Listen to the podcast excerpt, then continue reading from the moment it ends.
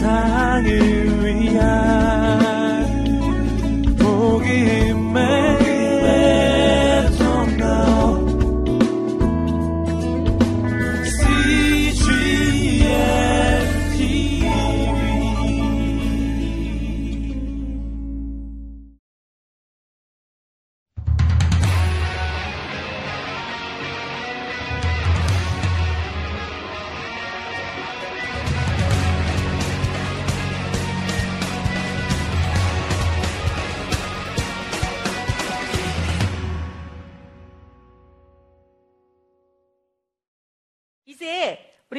에스라 이제 7장을 좀 보시겠는데요.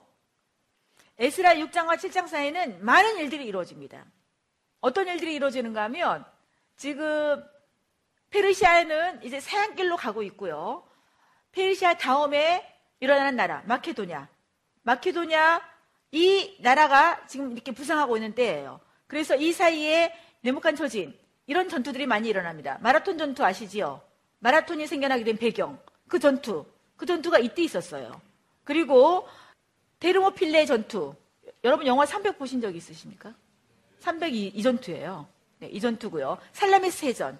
이런 전투들이 다 이 사이에 일어납니다. 그래서 지금 이 전투를 하고 있는 왕이 바로 그 에서의, 에서의 남편인 누구 왕?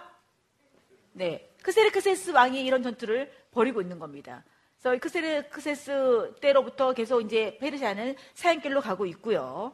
그 다음에 이제 7장부터는 에스라가 에스라가 백성들을 이끌고 2차 귀환을 해요. 1차 귀환은 누가 했지요? 1차 귀환은 누구에 의해서? 네, 지난주에 했던 내용인데요. 네. 스룹밥에 의해서 1차 귀환했습니다. 이제 2차 귀환은 누구에 의해서 합니까? 에스라에 의해서 2차 귀환하는데 이제 수룹바벨에 의해서 1차 교환할 때는 어느 왕이 돌아가라 라고 명했습니까? 고레스 왕. 2차 에스라를 귀환하게 하는 왕은 누군가 하면 바로 아닥사스다 왕이에요. 아닥사스다 왕. 아닥사스다 왕하고 이 에스라하고 굉장히 친분이 있었던 그런 관계라고 합니다. 성경에는 나오지 않지만 세계사 속에서 그런 내용이 나오고 있는데 근데 1차 갔을 때는 이 고레스 왕에 의해서 또 다리오 왕에 의해서 모든 그 물품들이 다 갔습니다. 성전을 재건할 수 있도록. 근데 이 에스라는 그것들을 요청하지 않았어요. 그러니까 에스라가 돌아갔던 길은 밑에 붉은색 선 있지요. 위에 파란색 선은 수르바벨에 의해서 갔던 선이에요. 포로 교환할 때에 그게 바로 정상적인 길입니다. 근데 밑에 에스라가 갔던 길은 사람들이 잘 가지 않는 길이에요. 왜냐하면 거기는 굉장히 위험한 길들입니다. 그리고 사막, 광야 이런 이런 그 길들이고요. 근데 이 에스라는 왕에게 요청을 하지 않았습니다. 왜냐하면 에스라는 왕, 에게늘 누구의 얘기를 했냐? 하나님에 대한 이야기를 했습니다. 그리고 하나님이 우리를 보호하십니다. 그렇게 강조했던 사람이기도 합니다. 얼마든지 받아낼 수 있지만 받아내지 않았어요. 왜냐하면 누가 보호하시는 것을 보여주고 싶었을까요? 하나님이 보호하셔서 결국 본국에 귀환시킨다는 걸 보여주고 싶었습니다. 그러다 보니까 위험한 길을 가야 되는데 누구의 도움을 얻어야 되는 거예요? 하나님의 도움을 얻어야 되는 겁니다. 그렇기 때문에 무엇을 할 수밖에 없어요. 기도를 할 수밖에 없는 거예요. 근데 우리가 긴급할 때는 무슨 기도를 해요? 금식 기도를 하지요. 그래서 금식을 선포하고 있습니다. 같이 한번 읽어보실까요? 시작. 그때 내가 아하와 강가에서 금식을 선포하고 우리 하나님 앞에서 스스로 겸비하여 우리와 우리 어린아이와 모든 소유를 위하여 평탄한 길을 그에게 간구하였으니 하나님 우리가 지금 굉장히 어려운 길을 갑니다. 그러나 하나님께서 우리를 보호하셔서 이 길이 평탄한 길로 갈 수 있도록 도와주세요. 라고 금식을 선포하고 있어요. 그리고 이 왕에게 그 귀한 민들을 도울 수 있는 보병이나 이 기타 도구들을 요청하지 않습니다. 같이 한번 읽어보실까요? 시작. 길에서 적군을 막고 우리를 도울 보병과 마병을 왕에게 구하기를 부끄러워하였습니다. 왜? 누가 살아계시기 때문에. 하나님이 살아계시기 때문에 하나님께서 하실 수 있다는 그 믿음으로 도리어 그것을 구하는 것이 부끄러운 일이다. 라고 이렇게 주장할 수 있는 이 믿음. 철저하게 어디에 초점이 맞춰져 있습니까? 신의에 초점을 맞추고 있어요. 근데 신의에 초점을 맞추고 있는 사람들은요, 하나님의 일을 할 때에 반드시 기도를 하더라고요. 네. 지금 아까 누구도 기도했습니까? 에스 더도 기도를 했지요. 지금 누구도 기도하고 있습니까? 에스라도 기도하고 있어요. 조금 있다 보면 느헤미야도 기도를 하고 있습니다. 그래서 초점을 하나님께 맞췄다라는 증거가 내가 무엇, 무엇 하는 것으로 드러나는가 하면 기도하는 삶으로 드러나요. 그래서 우리 통독이 무슨 통독이 되었으면 좋겠다고 그랬습니까? 기도 통독이 되었으면 좋겠다. 이번 한 주간 동안 이 에스라처럼 에스더처럼 니에메처럼 좀 더 통독을 하시면서 기도에 좀 시간을 할애하셨으면 좋겠습니다. 도움을 요청하지 않은 이유는 뭐냐? 이게 바로 에스라의 고백이에요. 같이 읽겠습니다. 시작. 이는 우리가 전에 왕에게 아뢰기를 우리 하나님의 손은 자기를 찾는 모든 자들에게 선을 베푸시고 자기를 배반하는 모든 자에게는 권능과 진노를 내리신다 하였으므로 네 자기를 찾는 자에게 뭐를 베푸신다고요? 선을 베푸신다고요. 그러니까 하나님께 모든 것들을 맡기고 하나님의 보호를 의지하고 있는 이 에스라의 어, 내용을 볼 수가 있습니다. 그러면 이 에스라가 돌아가서 했던 일들, 했던 일들이 무엇이냐? 300, 350쪽의 두 번째, 단락의 두 번째 줄이요. 네. 오른쪽 끝에 시작. 에스라는 제사장이며 서기관입니다. 그가 귀환하여 귀한 포로들과 남아 있었던 유대 백성의 신앙 개혁 운동을 전개합니다. 율법을 가르치며 구약 경전을 집대성하고 역대기를 써서 유대인들의 정체성을 죄악인하고 성경 읽기 운동을 전개합니다. 많은 사람들이 회개하는 역사가 일어납니다. 에스라가 돌아가서 백성들을 무엇 앞에 세우는가 하면 말씀 앞에 세웁니다. 말씀 앞에 세우다 보니까 무슨 운동이 일어나요? 회개하는 역사가 일어나고 이제 백성들이 무엇을 읽는 그런 일들이 일어납니까? 성경을 읽는 일, 운동이 일어나고 있는 거예요. 그럼 우리가 지금 성경을 읽고 있지요. 성경 읽는 운동이 이미 어디서부터 있었어요? 에스라 시대 때부터 있었어요. 그래서 그 성경 읽기 운동이 지속적으로 계속되고 오늘 우리 이야기까지 와 있는 것입니다. 그러니까 성경을 통독하는 것이 철저하게 성경적이라는 것을 보고 있지요. 근데 우리가 그동안 왕들이 종교개혁을 일으킬 때 반드시 무엇이 기초가 되었었지요? 성경. 성경을 발견하면 종교개혁이 일어났습니다. 지금 이게 귀환한 이후의 백성들도 성경을 가르쳐 주고 성경을 읽다 보니까 무엇이 일어나요? 회개가 일어나고 개혁이 일어납니다. 그렇다면 이 시점에서 점검 한번 해보셔야 되겠지요. 우리가 지금 이 성경을 읽기 시작한 지가 벌써 10주, 이번에 11주 차예요. 그럼 거의 3개월, 3개월이 지나고 있다는 거예요. 그럼 말씀을 접한 지 3개월이 지나고 있는데 과연 나에게 개혁이 일어나고 있는가? 아까 우리 간증했던 형제님은 분명히 개혁이 일어났어요. 그렇지요? 네, 굉장히 지금 그렇게 할 수 없는 상황인데 그 전과 지금 비교해 볼 때 완전히 달라진 자기도 놀래는 그런 모습들. 이런 모습들이 우리 모두에게 있지요? 분명한 개혁이 일어나고 있습니까? 아멘이에요. 근데 우리만 개혁이 일어나면 안 되겠지요? 우리 주변에 있는 다른 사람에게도 이런 개혁이 일어날 필요가 있습니다. 그래서 우리는 이 통통이 그냥 우리 한 사람만 읽고 끝나는 것이 아니라 나를 통해서 이 통통 성경 읽기 운동이 일어나기를 원해요. 그리고 우리 각자가 다 에스라가 되셨으면 좋겠습니다. 아멘. 네, 하나님, 내가 에스라가 되기를 원합니다. 나를 통해서 다른 사람들이 성경 읽는 이 그 대열에 같이 참여하고 우리가 개혁이 일어나는 교회, 개혁이 일어나는 우리나라가 될 수 있도록 도와주시옵소서. 하나님 나를 사용하여 주시옵소서. 그런 심정으로 기도하면서 남은 시간들을 보내시기를 주님의 이름으로 축복합니다. 아멘. 이렇게 회개하는 역사가 일어났을 때에 이 에스라는 백성들에게 한 가지 요청한 것이 있어요. 에스라가 본국에 돌아갔을 때에 1차 포로 귀환한 사람들 중에 이방인과 결혼한 그런 사람들이 있었습니다. 심지어는 누구도 이방 여인과 결혼했는가 하면 제사장까지 이방 여인과 결혼한 일이 생겨나게 되었습니다. 그런데 이 이방 여인들과 결혼하지 말라고 이미 하나님께서 신명기에서 말씀을 하고 계세요. 그 이방 아내를 버리는 이스라엘 그 단락의 성경 구절 같이 읽겠습니다. 시작. 그가 내 아들을 유혹하여 그가 여호와를 떠나고 다른 신들을 섬기게 하므로 여호와께서 너에게 진노하사 갑자기 너희를 멸하실 것임이니라. 이미 솔로몬이 그 이방 여인들을 아내로 들어와서 결국은 솔로몬도 이방 신들을 섬기게 되었고 그 이후로부터 계속 멸망의 지름길을 가다가 지금 멸망 당하고 이후에 다시 하나님의 약속하심을 따라 돌아와 있습니다. 그런데 그 이방 신을 섬기는 이방 아내를 아내로 받아들인 거예요. 아내로 받아들이지 말라는 이유는 그 이방 여인이 유혹해서 떠나고 결국 이방 신을 섬기게 한다는 거예요. 그래서 하나님께서 에스라를 통해서 이방 여인 다 내보내라. 그럼 여기서 그런 생각이 들 거예요. 너무 안 돼요. 지금 결혼해서 자식 낳고 살아가고 있는데 떠나 보내라면 어떻게 하라고요? 이런 심정이 드실 거예요. 근데 무조건 다 떠나라고 그랬을까? 이랬다면 하나님이 조금 너무한 듯한 심정이 듭니다. 근데 그러지 않았다는 거예요. 그 단락에 밑에서 네 번째 줄 읽겠습니다. 이방 여인이라 시작. 이방 여인이라고 할지라도 여호와 신앙을 인정하고 받아들이면 얼마든지 이스라엘 공동체의 속으로 받아들이셨습니다. 기생 나업과 모험녀 루시 그런 경우입니다. 하지만 이방 여인이 여호와 신앙을 받아들이지 않고 이전에 섬겼던 이방 우상을 계속 고집한다면 이스라엘 백성은 미련 없이 그 여인에게서 떠나든지 집에서 내보내야 했습니다. 네.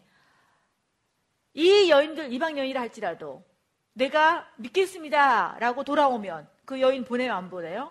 안 보내요. 그러나 자기가 믿지 않는 것을 선택하면 그 여인은 어떻게 된다고요? 떠나 보내야 된다는 거예요. 이 내용이 이미 여호수아에서 우리가 살펴봤습니다. 가나안 땅 진멸이었어요. 그런데 라합이라는 여인이 나 하나님 믿어요라고 믿음을 고백하고 나왔을 때에 라합은 진멸하지 않았잖아요. 이미 하나님께서 보여주셨지요. 여기도 마찬가지예요. 그러니까 하나님께서 이렇게 보내라는 이유는 섞이지 말라는 것입니다. 그럼 우리는 이 시점에서 이방 여인과 결혼한 사실도 없고 이방 남자와 결혼한 사실도 없습니다. 그렇다면 이것이 나와 상관이 없단 말이냐? 아니요. 우리는 비록 결혼한 사실은 없지만 우리가 하나님께서 인정하지 않는 그런 다른 가치관, 세속적인 가치관 이런 것과 섞인 것이 있을 거예요. 그럼 이번 한 주간 동안에 하나님 섞이지 말라고 그랬는데 내가 섞여 있는 것들이 있어요. 그리고 세상 사람들이 추구하는 그런 것들을 향해서 나가고 있는 모습들이 있습니다. 그리고 내 욕심으로 하는 모습들이 있습니다. 하나님, 이거 섞였어요. 하나님, 내가 이 섞인 부분에서 한 가지는, 적어도 한 가지는 하나님께서 버리라 하신 것처럼 이번 주에 내가 버리겠습니다. 라는 심정으로 한 가지 이상을 반드시 버리고 다음 주에 그 전리품을 가지고 이 자리에 오시기를 주님의 이름으로 축복합니다. 아멘. 이래서 우리가 말씀이 삶이 되는 성경 읽기가 되셔야 되는 거예요. 그래서 말씀이 삶이 된 그 섞이는 것을 버린 한 가지를 다음 주에 가지고 오시기 바랍니다. 이제 우리가 니에미아를 하게 됐는데요. 니에미아는 3차 포로 귀환을 어, 인도하신 분입니다. 그러면 이 도표에서 보시면 3차 귀환 몇 년이지요? 445년이에요. 그럼 2차 에스라에 의해서 포로 귀환한 이후로 몇 년이 지났습니까? 458년에서 445년이니까 몇 년이 지났을까요? 13년이 지났습니다. 13년 이후에 이제 하나님께서 3차 포로 귀환을 시키는 거예요. 그러면 아까 에스라는 어느 왕 시대에 2차 포로를 데리고 귀환했지요? 아닥사스다 왕. 이때 니하메 때도 아직도 누가 왕으로 있는가 하면 아닥사스다 왕이에요. 그럼 니헤미야의 직업은 뭐였을까? 첫 번째 단락 세 번째 줄.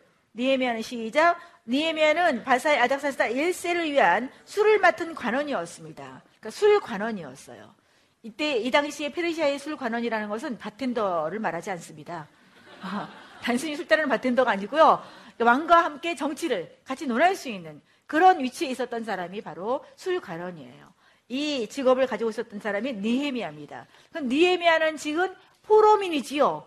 이방 이방 나라에 가서 지금 어느 자리까지 올라가 있습니까? 왕과 정치를 나눌 수 있는 그런 위치에 올라가 있습니다. 이방 나라에 가서 또 높은 지위에 올라갔던 사람이 또 하나 있지요. 다니엘. 네. 지금 아까 에스라도 누가하고 굉장히 친분한 관계가 있었다고요? 아닥사스다 왕과 굉장히 친분 관계가 있었다는 거지요. 그러면 이 아무리 이방 나라에 포로로 잡혀가 있다 할지라도 하나님이 높이시면 얼마든지 그 높은 자리에 갈수 있다는 것을 여기서 또 우리에게 교훈하고 있습니다. 그러니까 무엇대로 살면 되시는 거예요? 신유로 사시면 되는 거예요.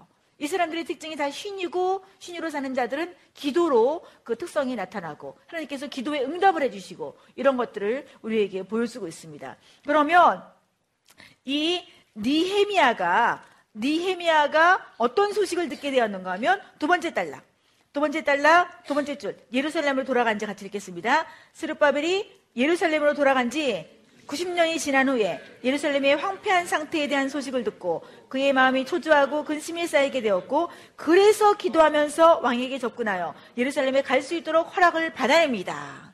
지금 수르바벨에 의해서 1차 포로 귀환한 이후로는 90년이에요. 2차 포로 귀환한 이후에도 13년이 지났습니다. 그러면 이미 성전은 재건되어 있는데 무엇이 아직 해결이 안 됐는가 하면 성벽이 해결이 안 된 거예요. 성벽이, 성벽이 해결이 안 됐다는 것은 다른 나라의 침략을 받을 수 있는 굉장히 불안정한 상태에 살아가고 있다는 것입니다. 이 소식을 자기 동생으로부터 듣고 마음이 너무 아픈 거예요. 그래서 이때로부터 이 어, 느헤미야는 기도를 시작했습니다. 여러분 무슨 사건이 생길 때에 무엇부터 시작하십니까? 기도부터 시작하십니까? 아멘이에요? 네, 끄덕끄덕한 사람 많이 있으십니다. 예, 기도부터 시작한다는 것은 이 사건을 누가 해결해 주시기를 원하든 하나님께서 최선으로 해결해 주실 것이라는 그런 믿음을 가지고 기도로 나가게 되어집니다. 이 기도로 나가는 니에미아, 아, 니에미아의 내용을 설명을 안 했군요. 니에미아도 두 부분으로 나눌 수가 있습니다. 앞부분은요, 성벽 재건이에요. 돌아가서 니에미아 하는 일은 무슨 일이냐? 성벽 재건입니다. 그러면 그 뒤에 이제 성전이 완전히 재건되어 있었고 성벽을 재건했기 때문에 안정적으로 살아갈 수가 있어요. 백성들을 다 각각 그 지역에 배치를 하고 이제 무엇으로 교육을 시키는가 하면 율법으로 교육을 시킵니다. 이때 누구랑 같이 사역을 하는가 하면 이미 2차에 포로 귀환을 시킨 에스라와 같이 사역을 하고 있어요. 그래서 니에미아는 에스라와 같이 사역을 하고 결국 성벽을 봉헌하고 이 니에미아가 본국에 돌아갔다가 다시 2차로 이스라엘 땅에 가서 사역을 하고 있네요. 그 내용이 바로 니에미아입니다. 니에미아 시대적 배경은 위로 올라가니까 페르시아가 누구도 아직도 누가 왕이에요? 아닥사스다가 왕인 때 이 사역을 하고 있습니다. 353쪽에 보시면 니헤미야에게 배울 내용들이 있어요. 니헤미야에게 배울 내용은 353쪽 중간쯤에 보면 먼저 일을 시작하기 전에 보셨습니까? 네, 거기에 3번 같이 읽겠습니다. 시작. 언제나 특히 일이 어렵고 시급할수록 먼저 하나님께 기도했던 그 사람이 바로 니에메아예요. 그런데 일단 일이 시작되면 4번 읽겠습니다. 시작. 어떤 난관이 닥쳐도 낙심하지 않고 누구를 의지했습니까? 하나님을 의지했습니다. 일이 시작되면 그 맨 밑에 딸락, 밑에 두 번째 딸락 4번이에요. 그러면 여기서 지금 성전을 지을 때도 뭐가 있었지요? 방해가 있었지요. 그러니까 하나님께서 허락하시서 하나님의 허락하심을 따라 돌아갔습니다. 근데 방해가 있어요. 그러니까 우리가 기도하고 하나님의 뜻을 실천할지라도 무엇이 있을 수 있다는 거예요. 방해가. 근데 여기도 지금 니에메가 기도하고 기도의 응답으로서 아닥사스다 왕에 의해서 니에메가 다시 돌아가서 성벽을 재건하고 있는데 또 무엇이 있습니까? 또 방해가 있는 거예요. 그럼에도 불구하고 낙심치 않고 뭐 할 수 있는가 하면 하나님께 기도하고 있었다는 거. 그러면 누가 그 일을 이루어 주실까요? 하나님이 이루어 주신다. 이 니에메 때도 그런 방해가 있었고 결국 며칠 만에 이 성벽을 완공하는 거면 52일 만에. 근데 이 52일 만에 성벽을 완공하는 건요. 353쪽에 자라나기. 자라나기 맨 밑에 딸락. 이것은 무엇입니다? 기적입니다. 기적은 하나님의 능력과 인간의 믿음이 어우러져 일어나는 것입니다. 하나님의 능력만으로 돼요? 안 돼요. 또 무엇이 같이 있어야 됩니까? 인간의 믿음과 믿음에 따른 행동이 같이 갈 때에 기적이 일어난다는 것이지요. 밑에서 다섯 번째 줄 결국 같이 읽겠습니다. 시작. 결국 인간이 행하는 것이 아니고 하나님이 행하신다는 사실에 초점이 떠나지 않도록 하세요. 인이가 아니고 신입니다. 그럼 아까 에스더나 에스라나 니에메아나 인이 뚝 신이 고했던 사람이에요. 그랬을 때에 하나님께서 어떻게 이루시는지 우리가 명백하게 보고 있습니다. 그래서 우리가 이 시점에서 한번 하셔야 되지요. 구호 한번 하셔야 됩니다. 시작. 인이 뚝, 신이 고. 날마다 매 순간마다 항상 인이 뚝, 신이 고할 수 있는 우리가 되기를 주님의 이름으로 축복합니다.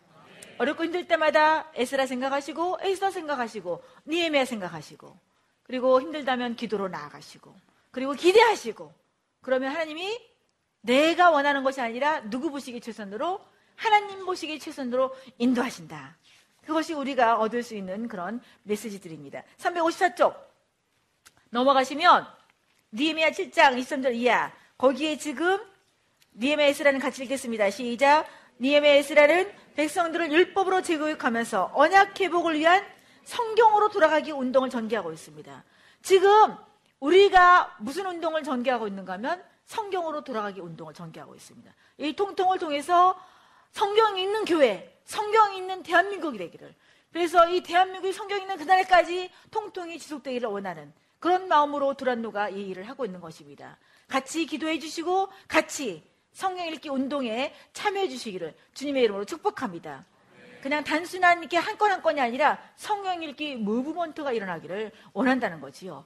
그래서 하나님께서 우리에게, 주시, 우리에게 통통을 주신 것은 바로 그 운동을 일으키기 위함이다. 그래서 내년부터는 동시다발적으로 확산이 되어져야 되는 그런 상황이에요. 그래서 각 교회들이 우리 교회에서 이거 하겠습니다. 우리 교회에서 이거 하겠습니다. 그런 교회들이 많이 생겨나도록.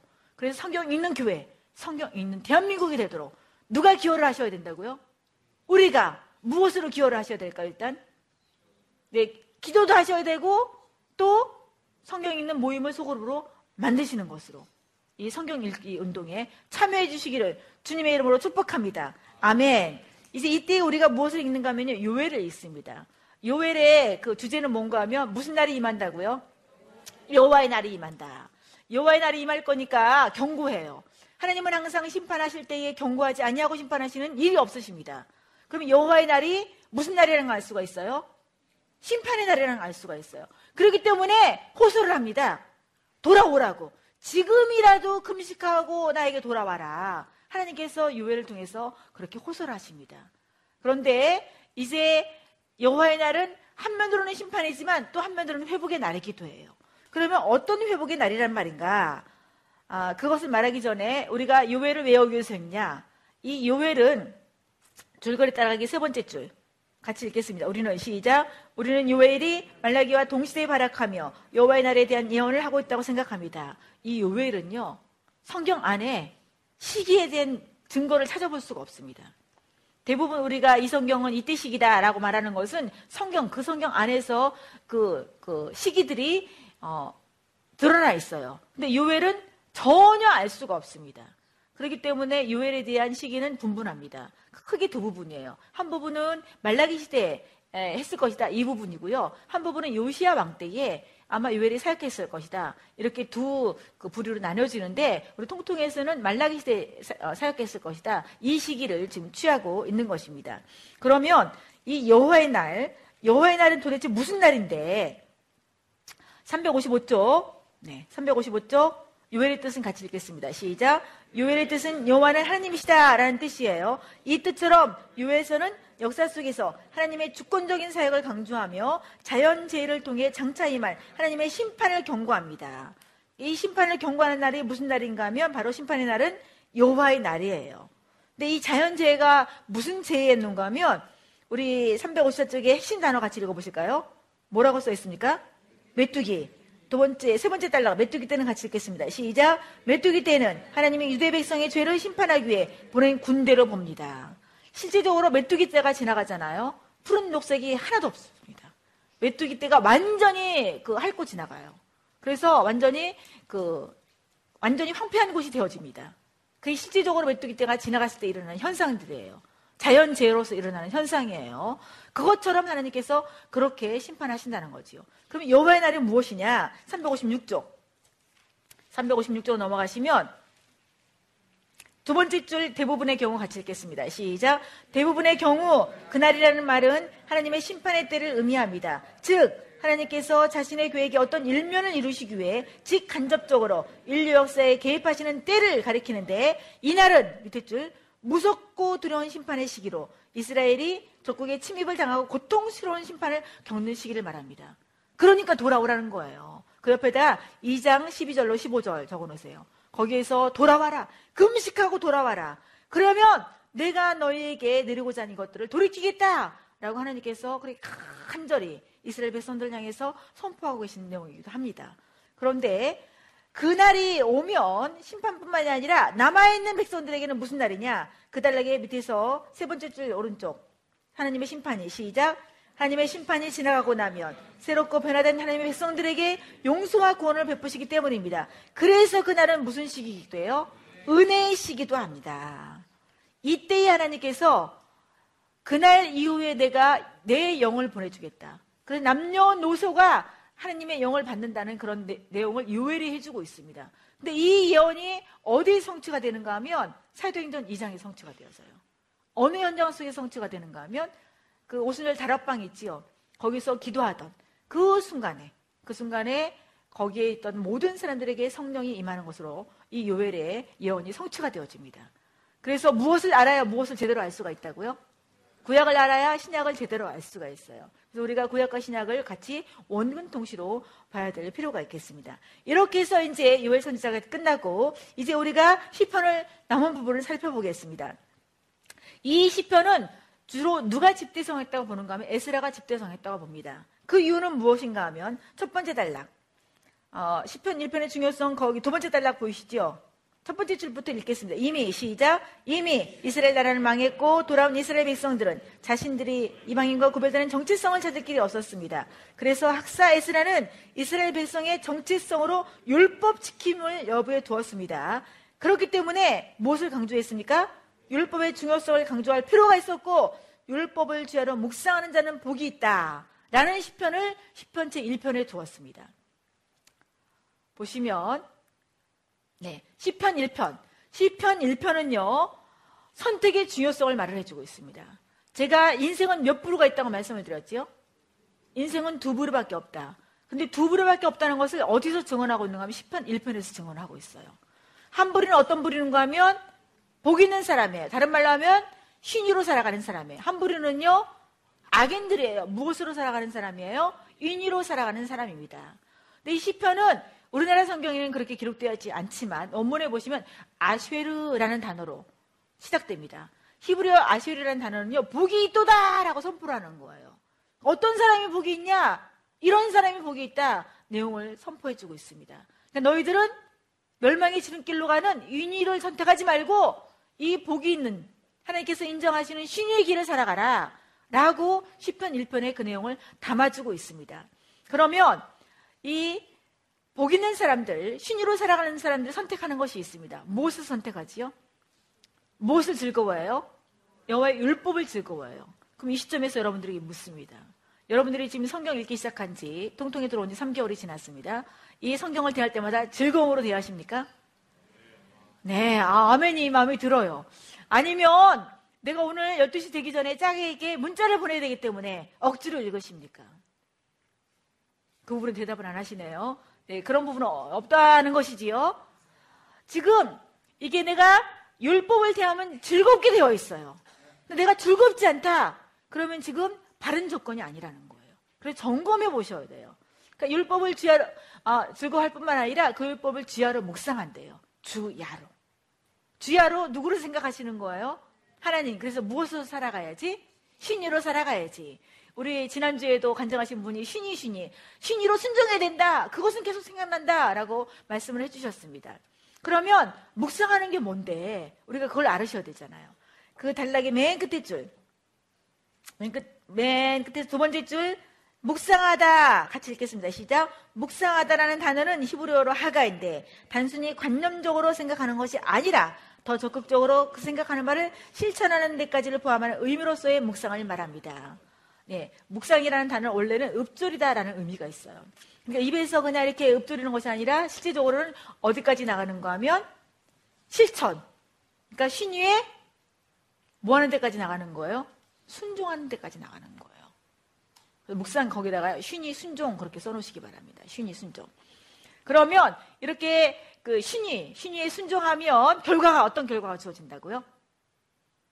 철따라 열매를 맺게 되어져요. 그리고 하는 모든 일이 형통해요. 누가 보시기에 형통이에요? 예, 형통을 내가 보기에 형통으로 그렇게 접근하지 말기를 부탁을 드립니다. 누가 보시기에 형통? 하나님이 보시기에 형통이다. 그럼 방해가 왔을 때도 누가 보시기에 형통인 거예요? 예, 답변이 하기 어려우시지요? 예, 내가 지금 신의를 따라가는데 방해자들의 그런 방해가 있습니다. 그것, 그것도 누가 보시기에 형통인 거예요? 하나님이 보시기에 형통인 거예요. 그렇다면 우리는 그 상황을 적극적으로, 능동적으로 초점을 하나님께 맞출 수 있는 그런 하나님 보시기 최선으로 나갈 수가 있다는 거죠. 그러면 이 신의의 결말, 신의의 결말은 뭐예요? 누가 인정하시는 삶? 하나님께서 인정하시는 바. 그러면 하나님 앞에서 성공이고 사람들 앞에 성공이고 또 사람 앞에서 실패 있지만 결국은 누구 앞에 성공인 삶을 살아가는 거예요? 하나님 앞에 성공인 삶을 살아가는 거예요. 그렇다면 이런 사람들만 있으면 얼마나 좋겠습니까? 이런 사람들도 있다는 거죠. 악인들. 악인들의 특징을 보세요. 인유로 살아가는 사람들. 악인들의 꾀를 따릅니다. 꾀를 따른다는 것은 꼭 그 꾀가 무슨 지름길인 것 같은 거예요. 예, 성공의 지름길 같은 거예요. 누가 생각하기에? 내가 생각하기에. 적어도 그 순간만큼은 그렇게 느껴지는 거예요. 그렇다면 우리가 이런 악인의 꾀를 누가 우리에게 넣어주고자 할 때, 우리는 그걸 잘 분별할 수 있는 그 지혜가 있으셔야 되겠지요. 그런데 신의에 딱 초점이 맞춰지면 분별이 가능할까요? 불가능할까요? 예, 듣는 순간에 가능하지요. 왜? 위조 집회사, 위조 간별, 위조 집회 간별사가 무엇만 하는지 아십니까? 진폐만 만져요, 진폐만. 왜냐하면 위패는 계속 위패를, 뭐, 이거, 이거, 이거, 이게 위패구나 해놓으면 또 다른 위패가 또 생깁니다. 그래서 위패를 만질 필요가 없어요. 뭐만 만지는 거 하면 진폐만 계속 만지는 거예요. 그러면 위패가 왔을 때에, 아, 이거 위패구나 딱알 수 있습니다. 똑같이 우리도 진리를 계속, 계속적으로 진리를 대하고 있으면, 아, 이거 거짓이구나. 그걸 알 수 있게 되는 거예요. 지금 헷갈린다. 그러면 무엇을 잘 안 만진 거예요? 진폐인 성경을 잘 안 만진 거예요. 그러니까 진폐를 부지런히 많이 만지실 때에 이거는 잘못됐네. 그걸 아실 수가 있지요. 그러니까 무슨 길로 가지 않을 수 있어요? 인위로 가지 않을 수가 있는 거예요. 죄, 이 악인들에게는 결국 죄인의 길입니다. 그리고 오만한 길입니다. 어떤 때 오만하게 되어지는가 하면 아까 하만. 하만 보니까 주의가 높아지니까 뭐가 찾아왔어요? 교만이 찾아왔지요. 이 교만이 찾아온다. 오만. 오만한 삶, 교만한 삶, 이 삶은 내가 주의가 높아졌거나, 내 하는 일이 잘 되거나, 돈을 많이 벌었거나, 아니면 내 자녀가 내가 원하는 데 그 이상으로 들어갔거나, 이럴 때에 오만하기 쉽습니다. 여기서 이런 사람들은 결과는요, 바람이 나는 겨 같다는 거예요. 겨, 호, 부르면 날아갑니다. 그리고 중요한 것은 의인들의 모임에 들지 못한다는 거예요. 하나님의 백성의 그런 자리에 있지 못한다는 것입니다. 제가 계속적으로 말했죠. 인류의 결국은 무슨 지름길? 멸망의 지름길. 멸망, 망하는 길로 가게 된다는 거예요. 무엇을 선택하라는 것입니까? 신의 길을 선택하라는 거예요. 이 표시가 바로 신이에요. 누구를 사랑하는 마음? 하나님을 사랑하는 심정으로 말씀을 따라 순종하는 삶. 악인들은 인이 잘 가는 것 같으나 결국은 멀망의 지름길로 가는. 그래서 이 신이와 인이 항상 이거는 제가 만든 그 아이콘입니다. 그런데 참 잘 만드는 것 같아요. 신인을 하나님을 사랑할 때 신이로 갈 수가 있지요. 멸망의 지름길은 정말 가는 것 같으나 결국은 멸망의 지름길. 여러분들은 지금 현재 어떤 특징의 삶이 있으십니까? 이 시편들은 다 이런 내용들이에요. 시편들은 제가 숙제를 드리겠는데요. 일단 그 아까 시편 1편 그 옆에요. 거기다가 시편 119편 1절 그냥 적어 놓으시고요. 제가 아, 읽을 테니까 들어보세요. 행위가 온전하여 여호와의 율법을 따라 행하는 자들은 복이 있음이며 시편 119편도 그 율법을 따라 살아가는 자들의 복에 대해서 다루고 있습니다. 그 다음에 시편 91편 14절, 91편 옆에다가 14절 적어 놓으시고요. 하나님이 이르시되 그가 나를 사랑한즉 내가 그를 건지리라 그가 내 이름을 안즉 내가 그를 높이리라. 그렇게 말씀해 주고 있습니다. 이 말은 무슨 말인가 하면 신의를 선택한 자들을 하나님께서 건져 주시고 높여 주시겠다는 거예요. 91편 1절 14절 적어 놓으셨습니까? 네. 119편. 119편 옆에다가 이제 신의로 자는 자의 특징은 무엇인가? 찾아보세요, 여러분들이요. 이번 주 읽으시면서 신의로 살아가는 자의 특징은요, 다 무엇을 고백하는가 하면 말씀을 즐거워하고 있습니다. 말씀을 즐거워해요. 무엇을 즐거워한다고요? 지금 이게 어, 어, 10편 1편에도 나와 있지요. 여호와의 율법을 어떻게 한다고요? 즐거워한다. 근데 10편 119편에도 계속적으로 그런 내용이 고백되어져 있습니다. 10편 119편은요. 모든 내용이 다 말씀에 대한 내용이에요. 그 10편 119편은 히브리 알파벳으로 어, ABCD 영어로 하는 ABCD 그렇게 해서 한 번 끝나면 그 다음번에 또 하고 또 하고 그래서 히브리어로 본다면 완전히 시예요. 근데 우리나라 성경으로는 볼 수가 없지요. 히브리어를 볼 수 있는 분 봐보세요. 참 너무나 아름다운 그런 걸 답관체라고 말하는데 그렇게 답관체로 되어 있습니다. 10편 119편이. 요엘법을 즐거워하고요. 그 다음에 거기다 적어, 좀 적어 놓으시기 바랍니다. 시로 사는 자들은 말씀에 대해서 어떤 태도를 취하게 될까? 하나를 제가 예로 들어준다면 10절에 내가 전심으로 주를 찾아 싸우니 주의 계명에서 떠나지 말게 하소서 이런 그 고백을 하고 있습니다. 그러면서 175절에 보면 주의 귀리들이 나를 돕게 하소서 나머지 내용들은 여러분들이 찾아보시고요. 또 10편 119편에서 신의로 살기 원하는 자는 기도 내용이 이런 기도 내용들이에요. 어떤 기도를 하는가 하면 24절에 보시니까 주의 증거들은 나의 즐거움이요 나의 충고자니라. 여러분 충고를 누구한테 받기를 원하십니까? 사람에게 가십니까? 하나님께로 가십니까? 이 시편 기자는요, 하나님의 말씀이 나의 충고자라는 거예요. 가장 정확한 충고자라는 거예요. 네. 이런 고백, 이런 그 고백을 하고 있고요. 그 다음에 또 어떤 고백을 하는가 하면 이렇게 말씀으로 살아간다 할지라도 고난은 있을까요? 없을까요? 있지요. 근데 67절에 보시니까 고난 당하기 전에는 내가 그릇 행하였더니 이제는 주의 말씀을 지키게 되었나이다. 그러면 고난을 통해서 무엇으로 돌아가게 되었다는 거예요? 쉰위로 돌아가게 되었다는 거예요. 그러면서 이, 이 말씀에 쉰위에 초점을 맞춘 사람은 136절에 보니까 눈물이 흐르는데 뭐 때문에 눈물이 흐르는가 하면 그들이 주의 법을 지키지 아니하므로 내 눈물이 시냇 물같이 흐르니이다. 내 주변에 있는 사람이 주의 율법을 모르는 거예요. 주의 율법을 지키지 않는 거예요. 그래서 그것 때문에 내 눈물에 내 눈이 시냇물처럼 흐르게 된다는 것이지요. 여러분 나만 성경으로 들어와 있지 마시고요. 우리 주변에 아직도 이 성경 읽기를 하지 않는 분 그런 분들 때문에 하나님 내 눈물에 내 눈에 시냇물처럼 눈물이 흐르게 도와주시옵소서. 그리고 이 심정이 다른 사람에게 전달되는 그런 삶이 되게 해주시옵소서. 이게 성경 읽기 운동을 그렇게 전달할 수 있는 귀한 여러분 되시기를 주님의 이름으로 축복합니다. 아멘. 뒤로 넘어가시면 이제 뒤에 있는 내용, 들은요두 번째 줄을 읽겠습니다. 성벽재건 같이 읽겠습니다. 시작. 성벽재건을 완성한 것은 돌아온 포로들이 황폐한 땅을 다시 일으켰다는 것을 뜻합니다. 그런 역사를 이루어 주신 여호와 여호와를 감사하며 송축합니다. 여기 보시면 네. 시편에 115편, 116편, 135편에 이런 내용이 나와요. 신의로 사는 자들은 하나님이 나의 도움과 방패라는 것을 고백을 하고 있습니다. 장절만 적어 놓으시고요. 하나님을 향해서 어떤 태도를 취하는지, 그렇다면 나는 하나님을 향해서 어떤 태도를 취해야 되는지, 그것들 한번 점검해 보시고요. 116편에서는 신으로 사는 자들은 어떤 상황을 만나든지 평생 무엇을 하겠다고 고백을 하고 있는지 그것을 한번 찾아보시고 하나님 나도 이렇게 평생 이렇게 살아가겠습니다. 한번 결단의 기도들을 올리셨으면 좋겠습니다.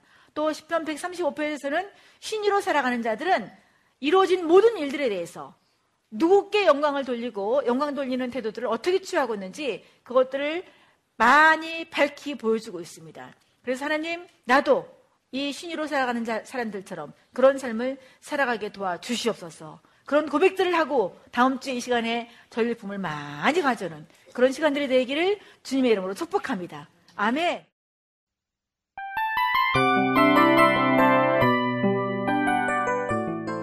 이 프로그램은 청취자 여러분의 소중한 후원으로 제작됩니다.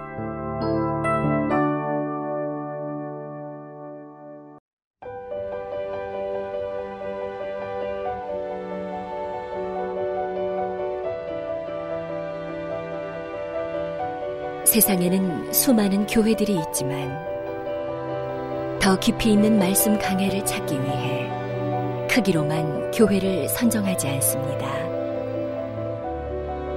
보다 좋은 영적 콘텐츠를 더 많이 나누기 위해 방송비를 받지 않습니다.